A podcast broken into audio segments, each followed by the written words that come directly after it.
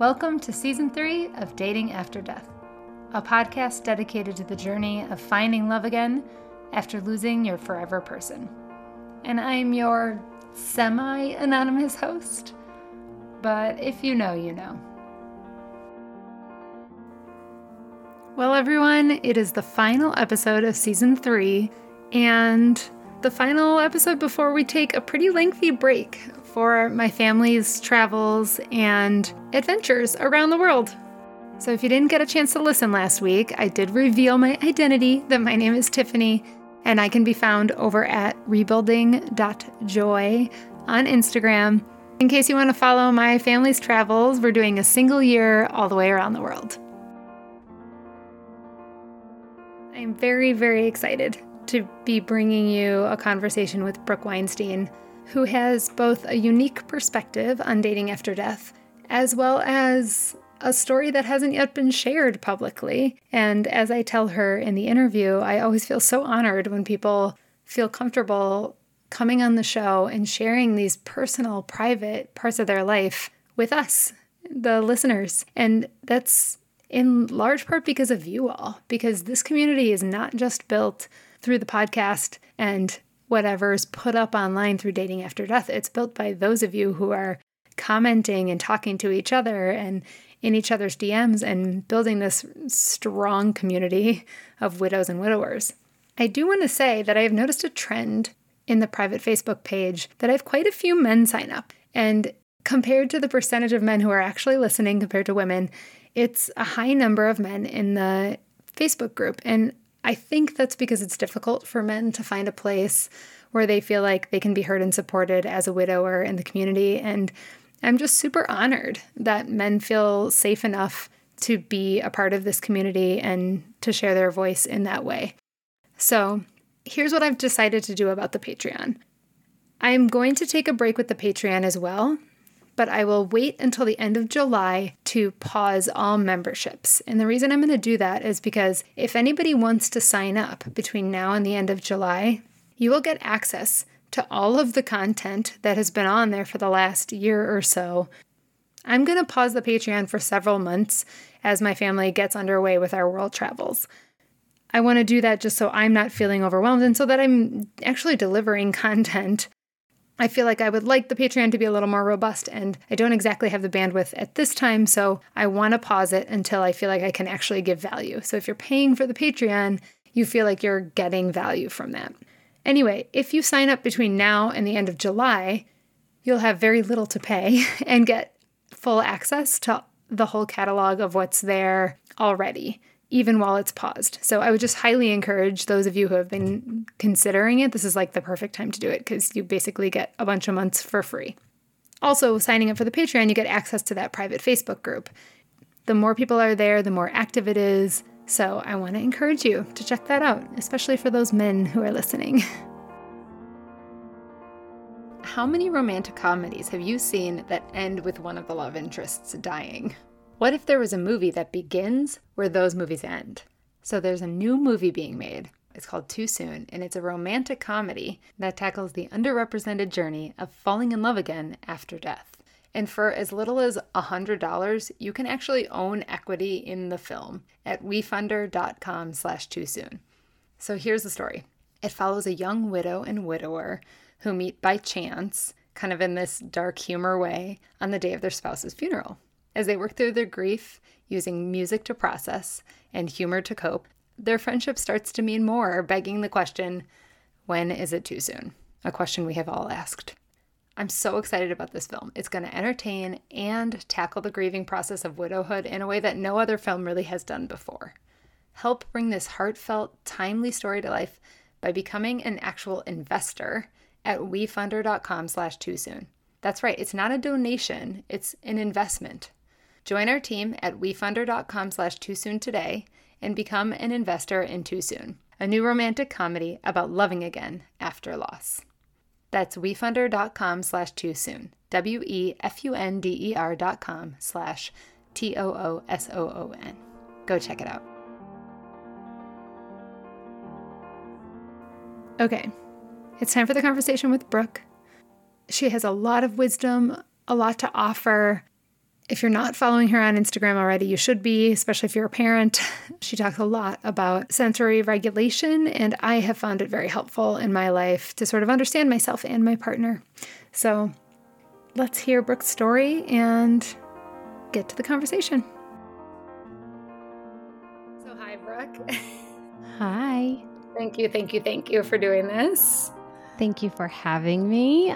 not gonna lie, I, I was like, I know she's coming. Like I, I, I know eventually she's coming for me. And I thought a lot about what I would say. Even when I like messaged you back, I was like, oh boy, because this is a part of my life that I really honestly don't talk about. And yeah this I, told myself if she asks or when she asks i'm going to say yes but knowing that i'm going to be as open and vulnerable and true to myself as i possibly can which brings up emotions in me already so to yeah. preface this conversation with this there might be emotions because i don't i don't share this side of my life very often but i do feel that it is such an important conversation that I'm willing to do it and there's a want to do it. And sometimes you don't know how to even talk about this on your own, you know, podcast like I have, but like it's best to talk through it with someone. And this is in a safe community and a community that I feel can benefit from hearing a different story and a different lens, and one in which, frankly, I don't have that many in that supportive way of this is very similar to what I've been through, right? And so yeah. I think that it's an important conversation to have. So preface this yeah. with there might be tears, but I'm more than okay with being vulnerable and sharing that side of me. So Good. you're going to get it yeah, all today. I'm, I'm sure people will come out of the woodwork when you tell your story to say like that's my story too. I also always feel really like honored and humbled when people share for the first time on mm-hmm. here and with me because mm-hmm. I like it is super private. And I've said before multiple times, like my boyfriend's a really private guy. It's obviously not the way I live. So it's hard for me to like relate to that side of him. Mm-hmm. So I mm-hmm. know it from him that it takes a lot to like open up on a really personal level like this. So thank you. Yeah, absolutely. I you know, there's so much of my life that's public and so much of my story that's public and I've shared my story very very slowly, but it is. And I'm, you know, somewhat of a public person in in the social media, I guess, world you could say. So I've tried in a sense to save something for myself, if you will, of like this gets to be the thing that I get to hold on to, but it's also okay to talk about it too. And I'm yeah, I'm ready. Okay. You know, obviously you have a social following. What you're putting out into the world is helpful and useful and so wonderful. The real reason I wanted to talk to you was because when we were chatting about my opening the page to other contributors and you said to me there have been times that I've listened to the podcast and I thought like, oh, I wish I could share a different perspective. Mm-hmm. And like that's basically the whole mission of the show. Mm-hmm. And I was like, there, that's what I want. Mm-hmm. So I would love for you to start by telling us life before and and then we can get into the dating stuff in a little bit, but Yeah, absolutely. So I met Jonathan when I was in graduate school. And it was as if I had met like the dream guy. It was like, oh my gosh, I can't believe you even exist. And mm-hmm. we met and had a whirlwind romance with an engagement at our one year anniversary. And he took mm-hmm. me back to this huge ballroom. We met at, at this networking event and my sister at the networking event was like, "Who's that dude waiting outside for you of the bathroom?" and I was like, "Oh, I don't know. That's that guy. I think he just asked me out on a date." And she's like, "He did what?" I'm like, "Yeah, I think kind of. I think he did." But fast forward a year later, um, he brought me right back to that ballroom and completely surprised me. I don't know how I wasn't on to him, but we had an incredible romance. Got married. Um, I don't know, probably a year and a few months later. And I would say that I started to see things shift even slightly while we were engaged, but um, I thought this is just the wedding, you know, stressors and all the things. And I would say that even again on our honeymoon, I again started to see things shift if I really, really take a look back. What I mean by when things started to shift, Jonathan struggled with severe, severe depression and anxiety, mm. and it really only got worse. Um, and it was very hard for me to wrap my brain around the man that I met and fell in love with, and like this unbelievable dude. And to be honest with you, the man that I met and the man that everyone knew Jonathan to be, like if you asked any of my friends, anyone at his work, they were absolutely shocked, like shocked. Yeah. And this is the man he wanted to be. He just couldn't it was almost too much pressure for him to keep up the facade or the mask of how he presented himself to public and to the world and to me. And very slowly, we were together for 10 years. Over the course mm-hmm. of that marriage, um, we had two beautiful children.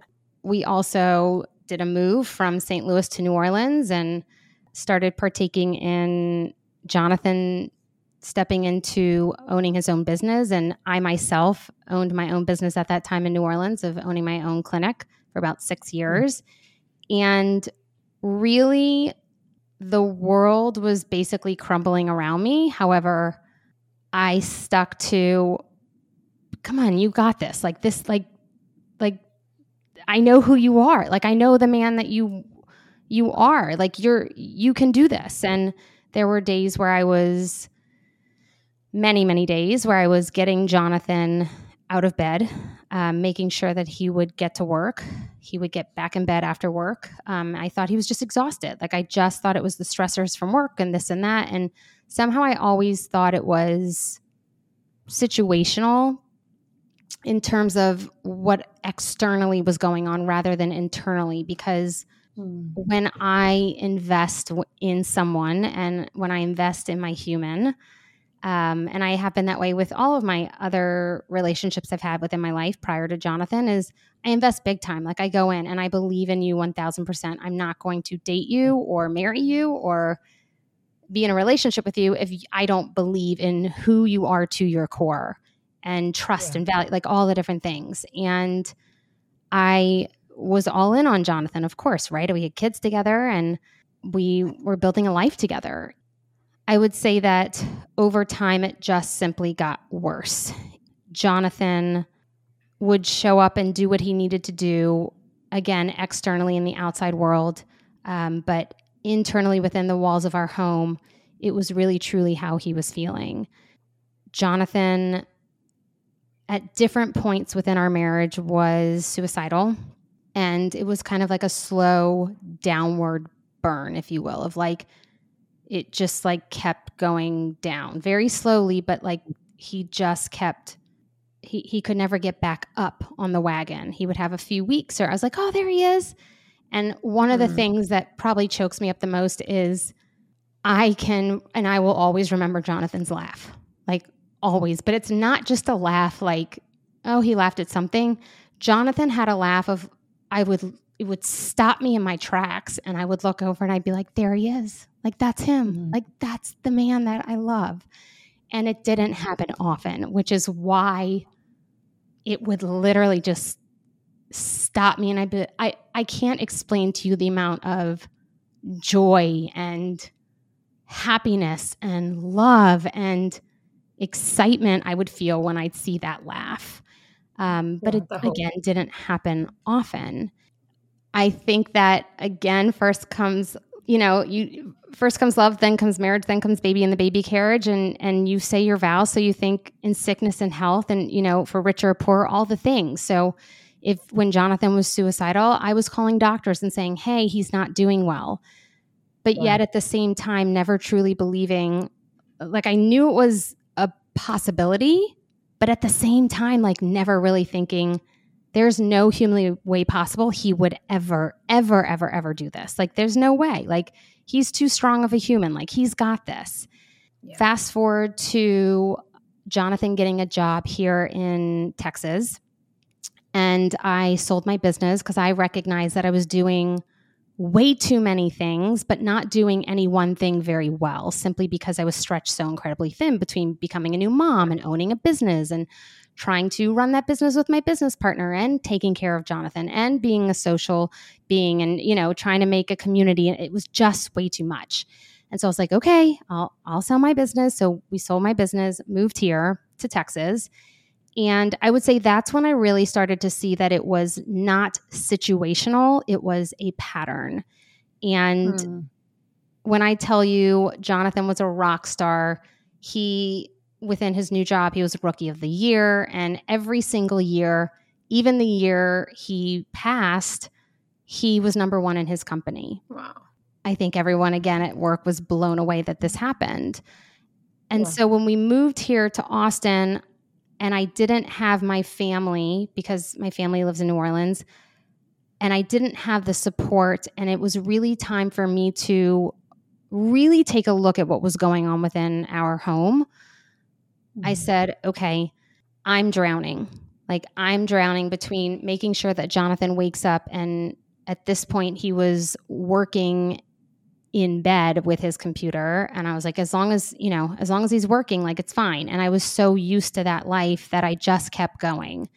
And i would do everything for the kids and and push and i really recognized that i was drowning. Like really i was like this is this is a sinking ship for both of us. And at that point the children were getting older and i was like okay this isn't going to go well as they continue getting older.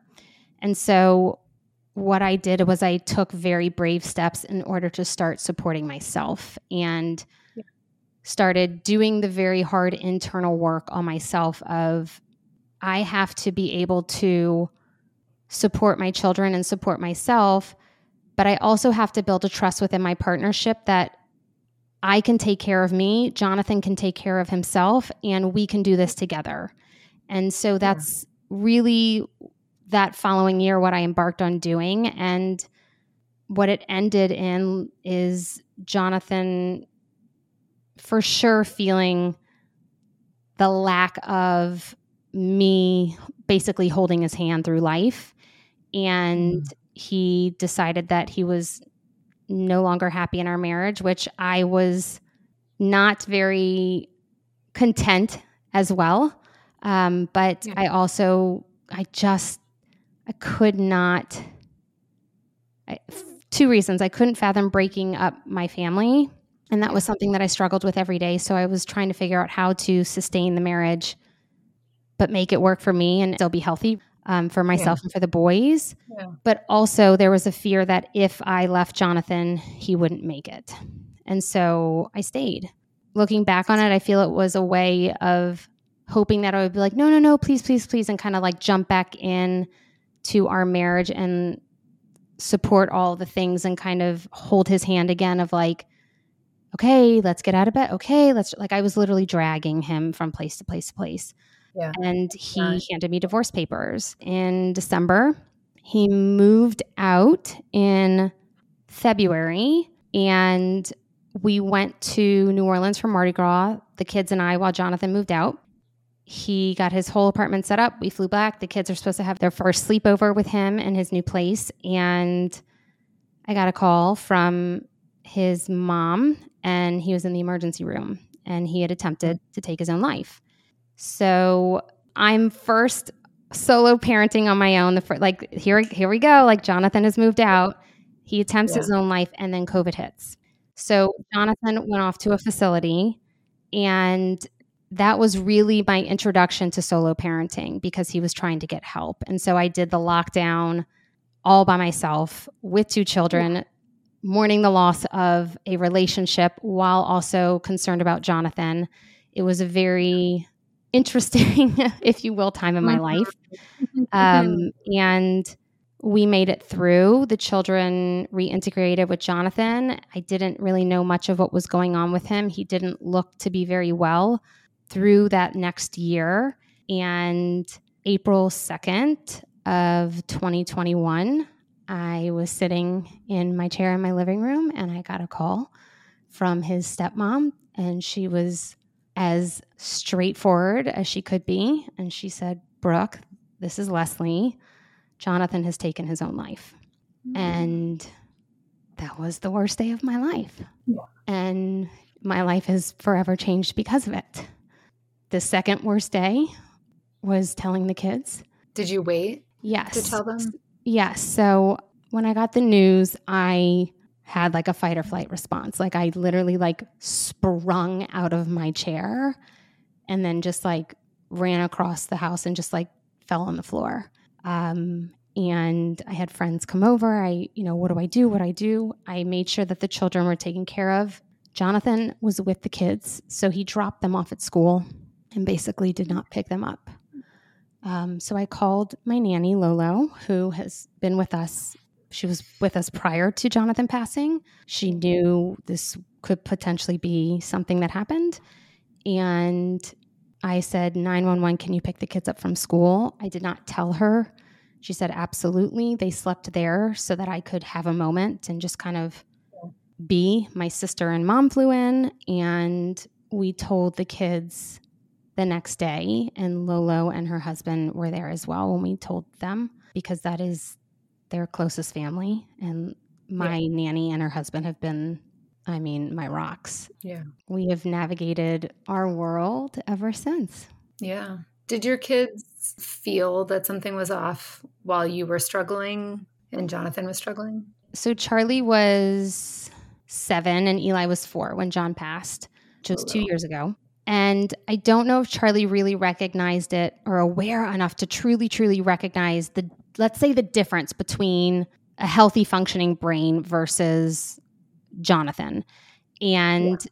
I would say that now, especially in the first year after Jonathan passed, because he had other experiences with Chris, Lolo's husband, and also with a, a man that I dated, which I'm sure we'll talk about. Um, yeah. He said, you know, he would say things like, Daddy didn't do much with me.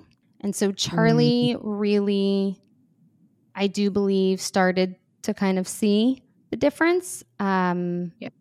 But I would say that one of the main reasons that I chose to start honestly thriving and stepping into my own self worth and moving into a place of really truly taking care of myself and the kids was because I knew it was getting to the age where they were going to start noticing and they were it was like not something I could prevent them from seeing. Yeah. Yeah.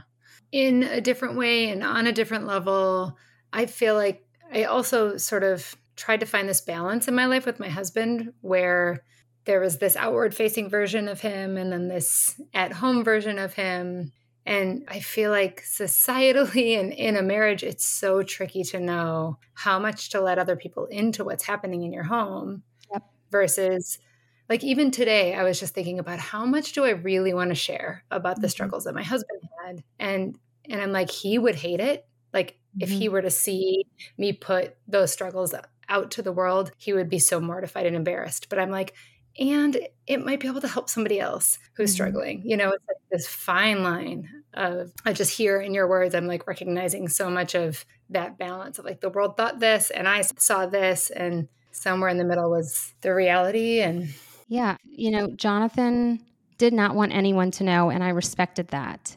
And I don't think that I could have done anything different. I spoke, you know, our families knew and to be honest with you, I don't really know if my parents and family knew as much. I respected Jonathan to the nth degree, and he was such a powerhouse, and he was so well respected and loved and cared for. And I mean, it, the man that everyone saw externally, that is who Jonathan wanted, was. It was just he didn't quite believe that to be within himself, or he was trying so incredibly hard to be the person he thought he needed to be.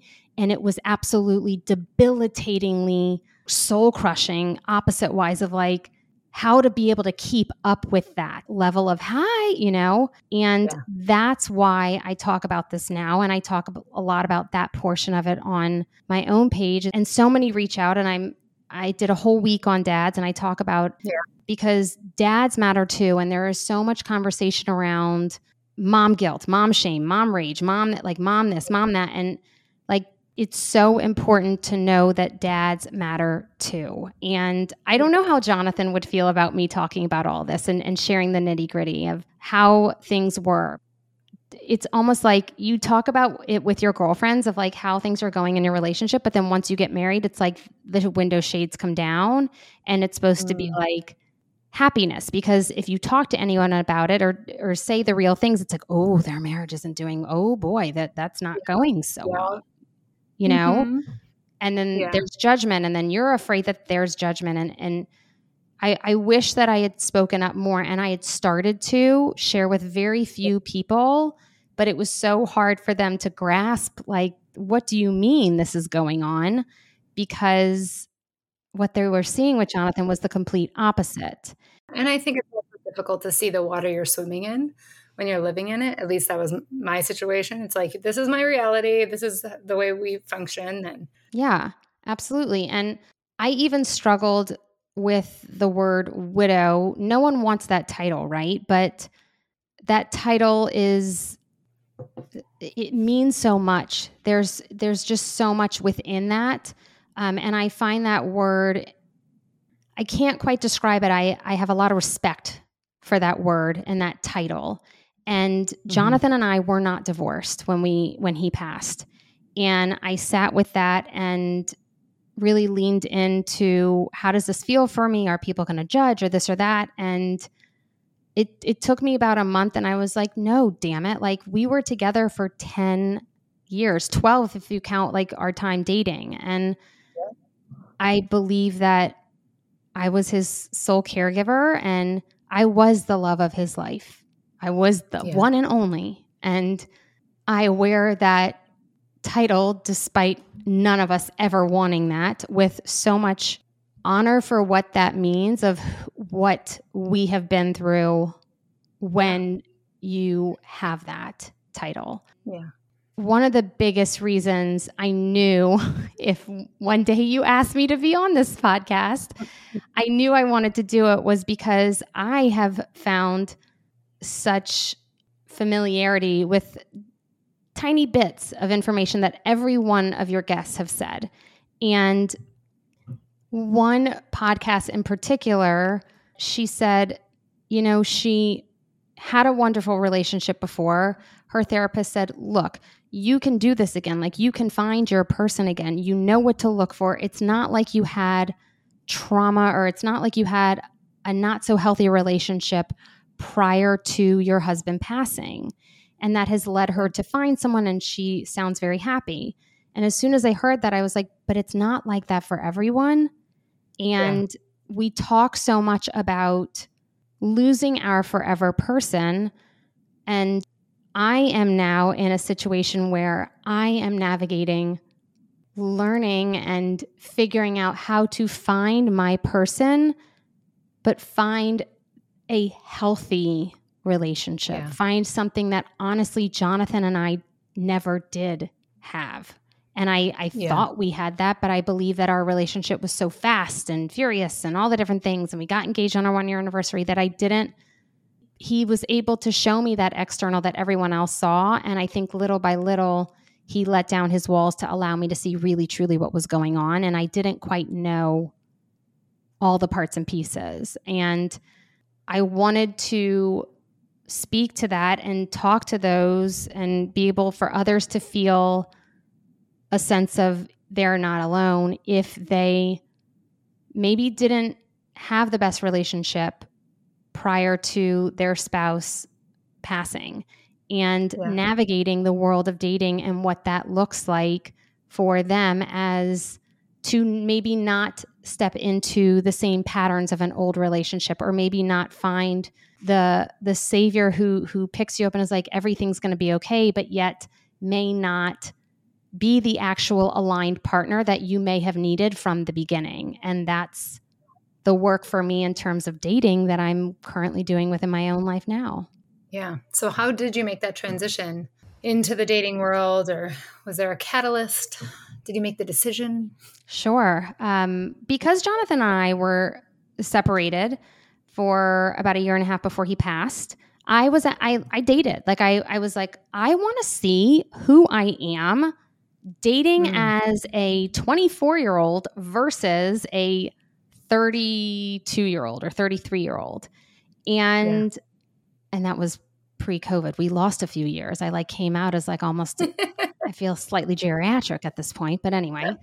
I'm like, what happened to those years? Like, come on, those were supposed to be my like jazz it up years. But anyway, so we're jazzing it up. Girl. Right? I know. we're gonna get there. It's fine. It's fine. I'm still, I'm still, you know, sexy in my own 37 year old way. It's fine.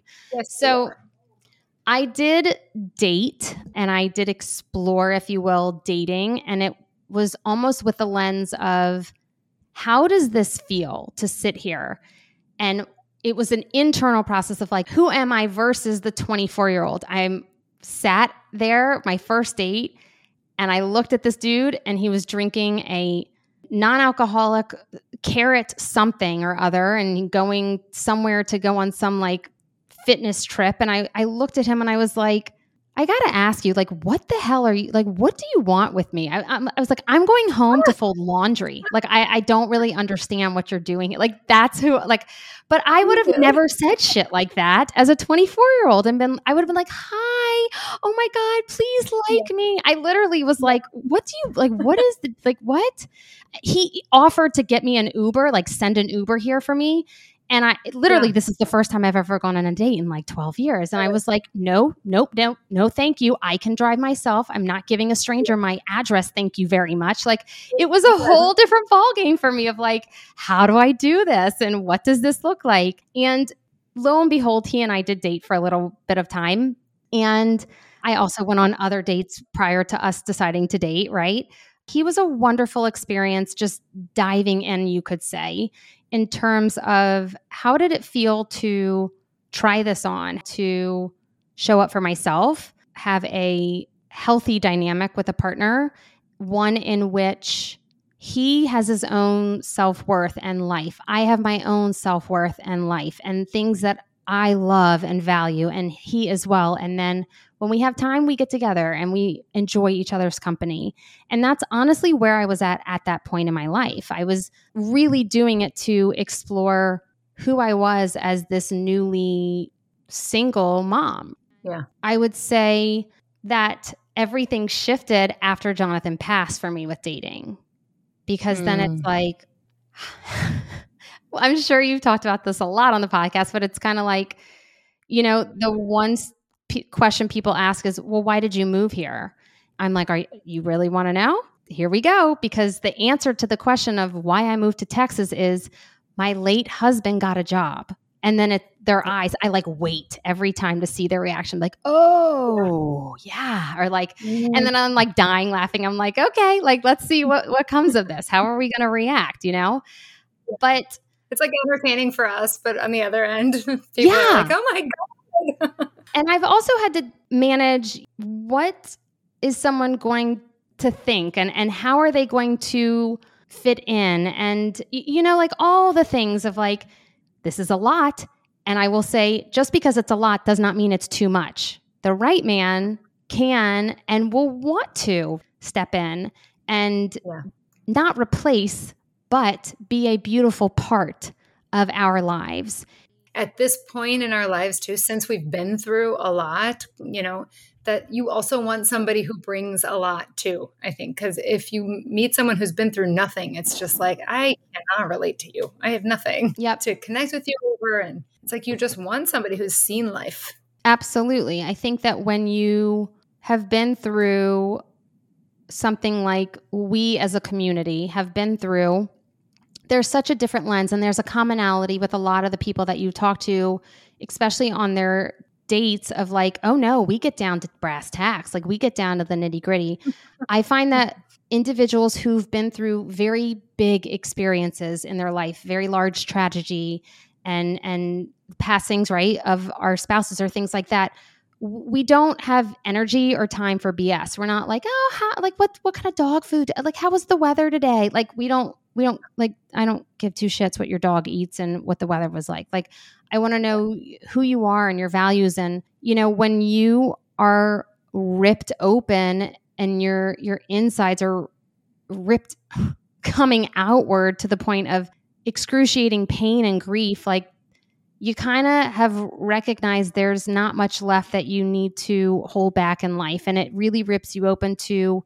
why it's so important to feel your feelings, why it's so important to share them, and why it's so important to just simply be who you are and show up as as yourself because we don't have time for the BS. The pain does hurt and the emotions do come and sometimes you just got to allow them and we need to be able to have that in a partner, someone who can support us in that or be able to value us for the life experience we have had and yeah. want to be a part of that. Yeah. And I think also with dating, when you've been with somebody and you see all of the sides of them, then when you're like first meeting somebody, there's this urgency to get through that surface level, forward facing version and just right to the heart of them. Mm-hmm. I, I actually think that's why my relationship thrived from the beginning because we both like date one we're talking about trauma that we had been through mm-hmm. and it's like instantly you're connecting mm-hmm. on a deep level okay yep. let's just get down to the bottom of it yeah it feels like a cork you just want to like pop open and just be like let the champagne spew out and just like you just want to be like, like you just want to be like look this is exactly who i am I, I, really like I had to get a sitter for this and I had like yeah. like you know like this this is me. And like you're pretty chill you're cool all right you want to hang again but like if you do want to hang again let's see if you can actually hang because this is my life and I'm not ashamed of it and I have been through a lot but I do feel that this is what has made me or part of who I am. You know I got to say I'm I'm proud like I'm proud of myself for where I'm at when I say that, I hope that anyone listening to that, including you, like, I hope you feel that sense of pride because there were days where, I mean, I'm okay, fine, fine. Let's be honest. Like, there weren't just days, like, there were years where I needed so much help to function that I was like, I know what my priorities are. It's my business and it's my children. And like, that's it. So, I'm not taking out the trash and I am not doing the laundry. I don't care if my my clothes are damaged for the for the day. Like I don't like I'm not doing the dishes. Like I need help to do these things. And yeah. there were certain things that I had to take off my plate or just see dishes in the sink until I could get to them, you know? And there were days where we don't want to brush our teeth or forget to brush our teeth or or shower and it's because of the debilitating process of grief and trying to find a balance of giving to ourselves while also raising humans. And yeah. I'm extremely proud of where I've come to. I now am totally cool with doing the laundry and the dishes. And like, that's huge. that's like so big for me. Um, yeah. Uh, the first year too, I hired somebody to help with dishes and laundry specifically. And mm-hmm. I was mm-hmm. just thinking that the other day, like, oh my God, I used to hire somebody to help me with this. And now I'm doing it by myself. I'm doing it. Yep like the realization of like, oh my gosh, I'm doing these things. Like that is the shit that people need to be proud of. And we need to say, I did this. You know, on on on our dating profile, whatever, I said something like if you are comfortable with a strong and independent woman. What I really want to say is like if you're comfortable with a badass, like because anyone who's had to fucking go through what we've been through and and still like be able to somehow find the way to do the dishes and and take the trash out and shower ourselves like that's badass. And and keep our children alive and keep them fed and keep them clothed and make sure that you know they've got enough underwear and socks. Like this isn't easy, right? Yeah. It's not. To then add someone into the mix of that is Oh yeah. is totally a process. When my boyfriend and I broke up, I went back on online and I remember thinking, I wonder how it would come across if I just put on like I'm fucking awesome and you got to keep up. Yeah. like, probably doesn't come across great, but that's how I feel. You know, it's just like there's a you got to be able to keep up. This is a fast paced thing, and yeah, I don't have time to give to everything the way that I might have used to when I had a partner because there are so many different things coming at me and things are never done. Things are never complete. There is always something to do, whether it's booking a flight for a trip or turning around and making sure, you know, like I said, the laundry's done or, or, or, doing something at work or the emails or this or that or text messages you have to get back to. It's all on us. Yeah. Finding that balance is not something that honestly does it doesn't exist but getting through the days and being able to be grateful to ourselves and feel pride for what we have done i, I feel that that's what it's about and very slowly you know i've seen me and what i do for a living is nervous system regulation and so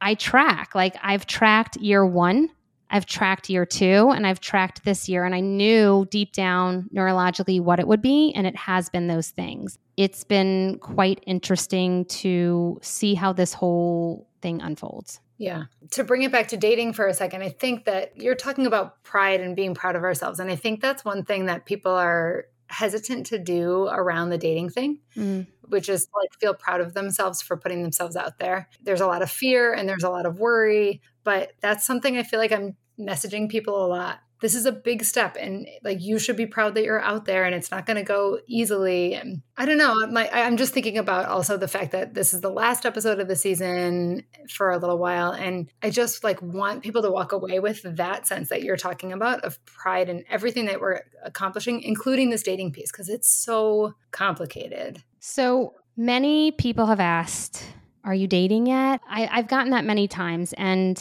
I have made the conscious decision that I get to answer the questions that I want to answer. And yeah. I recently just stepped away from a long term relationship. We were together for about a year and a half. And I haven't really shared that because, again, I wanted that portion of my life to be something that I navigated for me. And as I would talk to individuals, and I started to very slowly share that I was dating someone with, you know, my small community.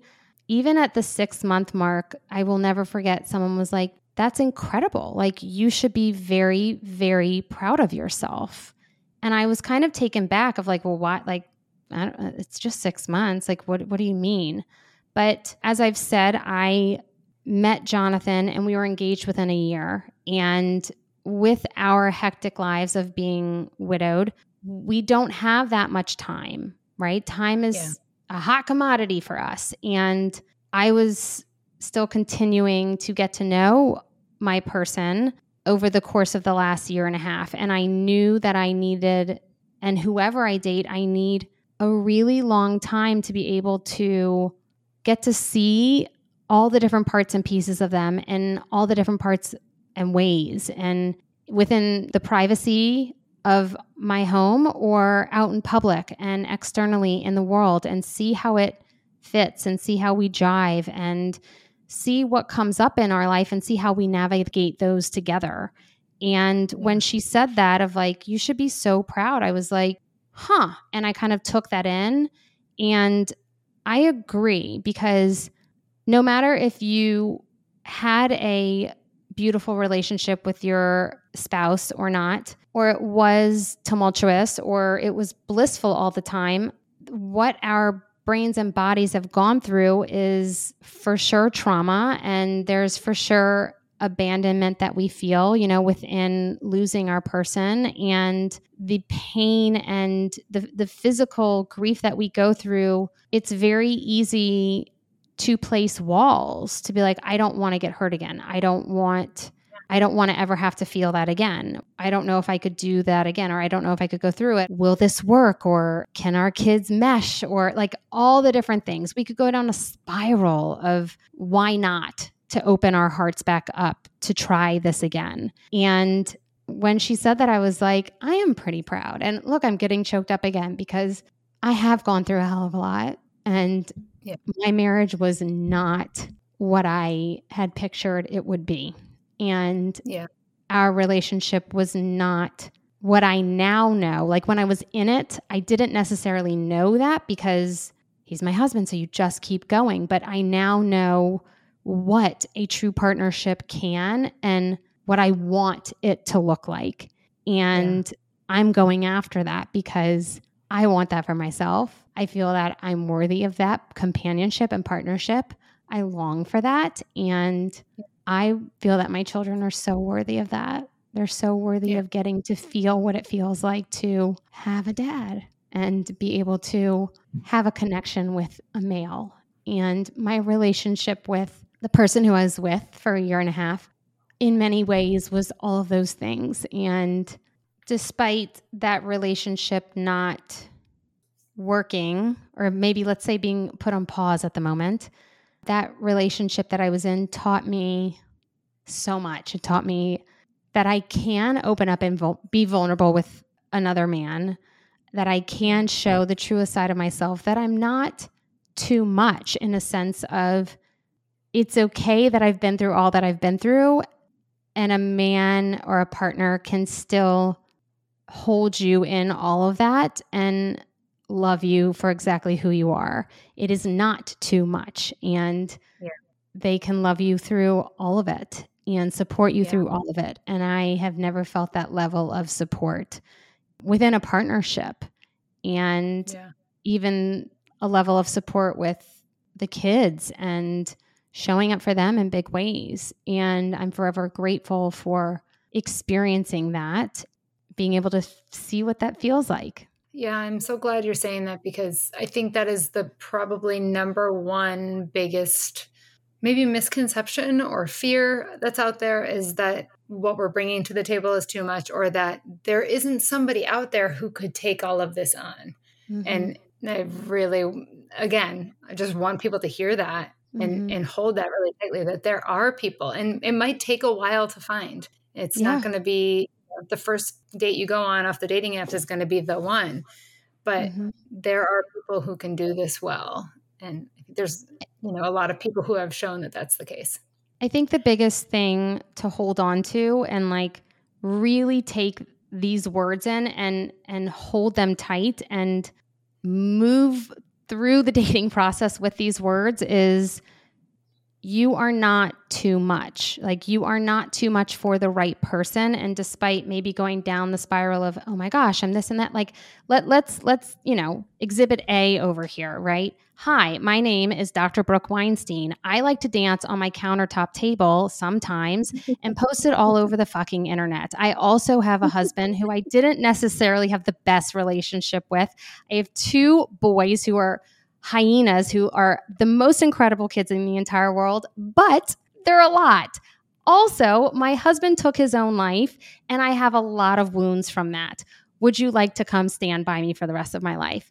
And I honestly am like, I'm still badass. Like, it is yeah. okay to be like, this is it. Like, I'm so worthy of love, and this isn't too much. Is it a lot? Sure. But like, I'm totally okay with how much it is.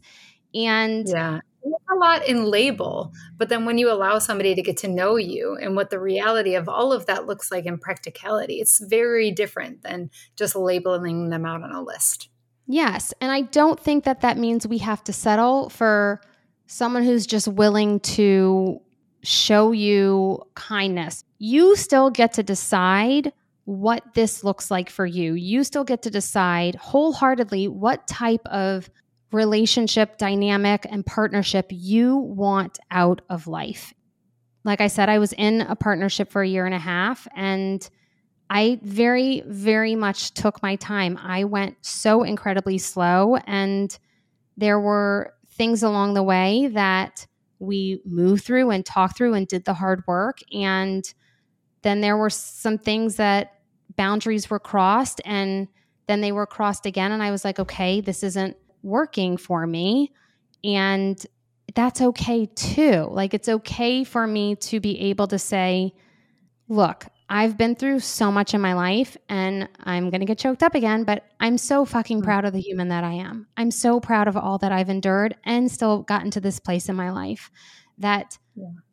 I get to decide how I want to feel in a relationship and I get to decide when to hold a boundary. And I don't honestly know that I would have been able to have the strength to say, no, like this is a boundary for me and this is something that I want in a dynamic. I don't necessarily know if I would have been able to hold those boundaries and be so strong for myself, despite knowing that I'm now back to doing this on my own again and moving through all those emotions.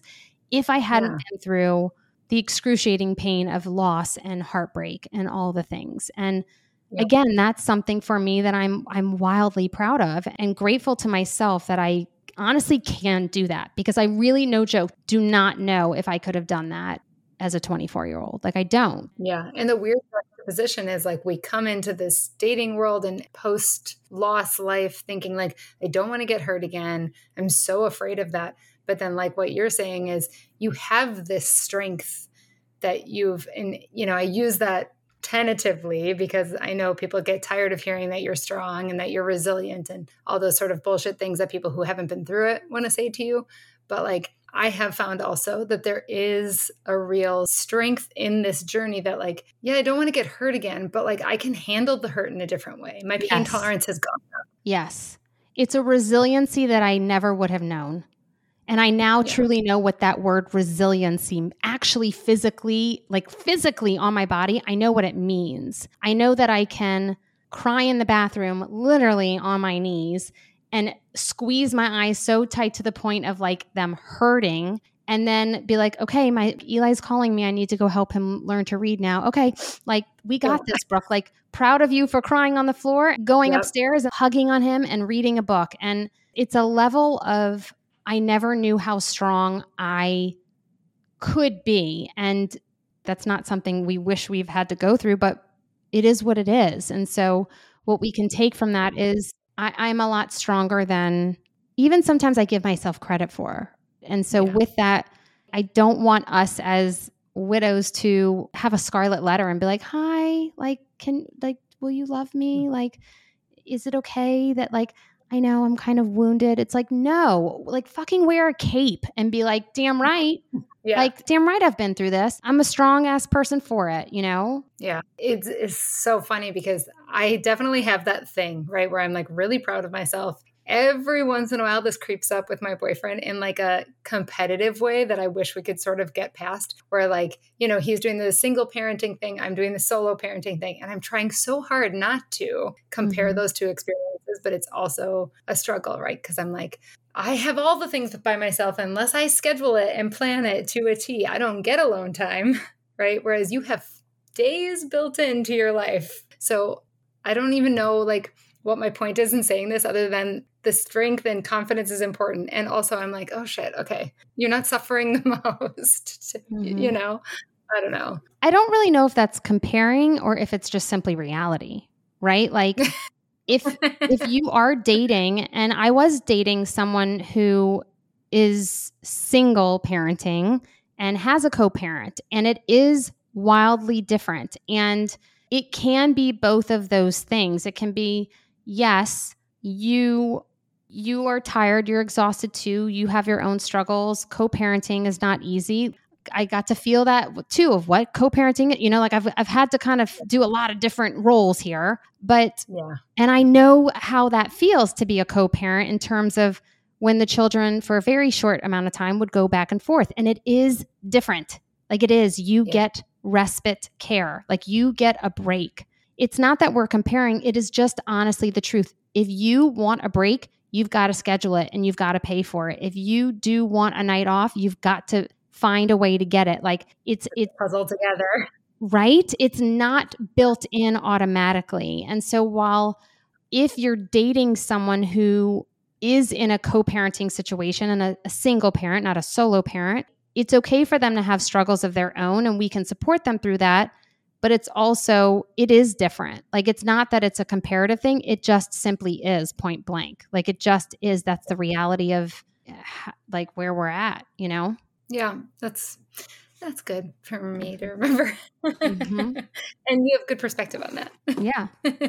it sounds to me like you've done a lot of thinking about the message you wanted to get across today and things you wanted to talk about. Do you feel like you covered it all, or are there things that you wanted to say? I mean, for the last little bit here, I, I think I've done a lot of like, we are awesome and we can do hard mm-hmm. things, but that doesn't necessarily mean that this is simple and easy you know yeah. um, i do still have all the thoughts and it is a lot to think about someone stepping in to my life but i think the most important thing is for us to take a look at how far we have come and know that we are so worthy of finding the right partnership Maybe it's the right partnership again for those who have been in a beautiful, loving relationship prior to their partner passing.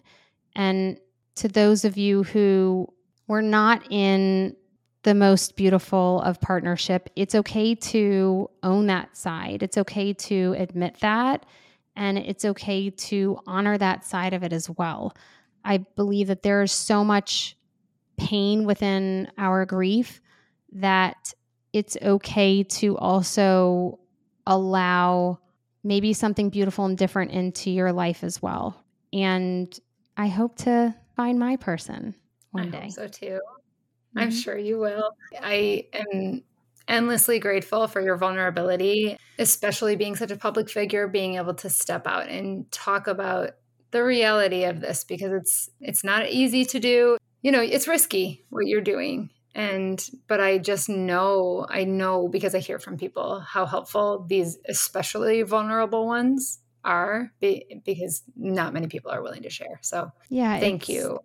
Will make a difference. It's really it's not an easy one to explain. Yes, I'm widowed, but my husband and I were also in the midst of a divorce and I identify as being a widow and there was so much fear of honestly like judgment. There's a lot of a bigger story there and I didn't just walk away from something. I yeah. I don't think any of us wish this would happen to any of us. This is just another story on the journey of many others who need to feel possibly a glimpse like I have in the past on your podcast of oh my gosh, I'm not alone. Like, oh my gosh, it's okay to be vulnerable. Oh my gosh, it's okay to feel like my story is different than everyone else's or that mine is it's oh it's a complicated mm. one like yeah. it's okay where can we find you you can find me on instagram it's brooke and then half of my last name w-e-i-n-s-t i have a podcast called thrive like a parent uh, you can find me on youtube I'm on TikTok, but I don't really go on all the good work. So yeah, awesome. you can find me all, all right, over. Thank you so so much, Brooke. Bye. Thank you. Bye. All right, team, that's a wrap. Thank you to Brooke for being on. Thank you to all the other amazing guests who have been on the last three seasons. And to those of you who are listening in such a dedicated way, thank you. I mean, 100,000 downloads, that's just crazy. I have some messages to respond to from some of you, so if I haven't returned your message yet, I'm coming for you sometime this summer, I promise. All right, everybody, I hope you have a good summer. I hope the sunshine brings you some joy, and I'll be chatting with you. Bye.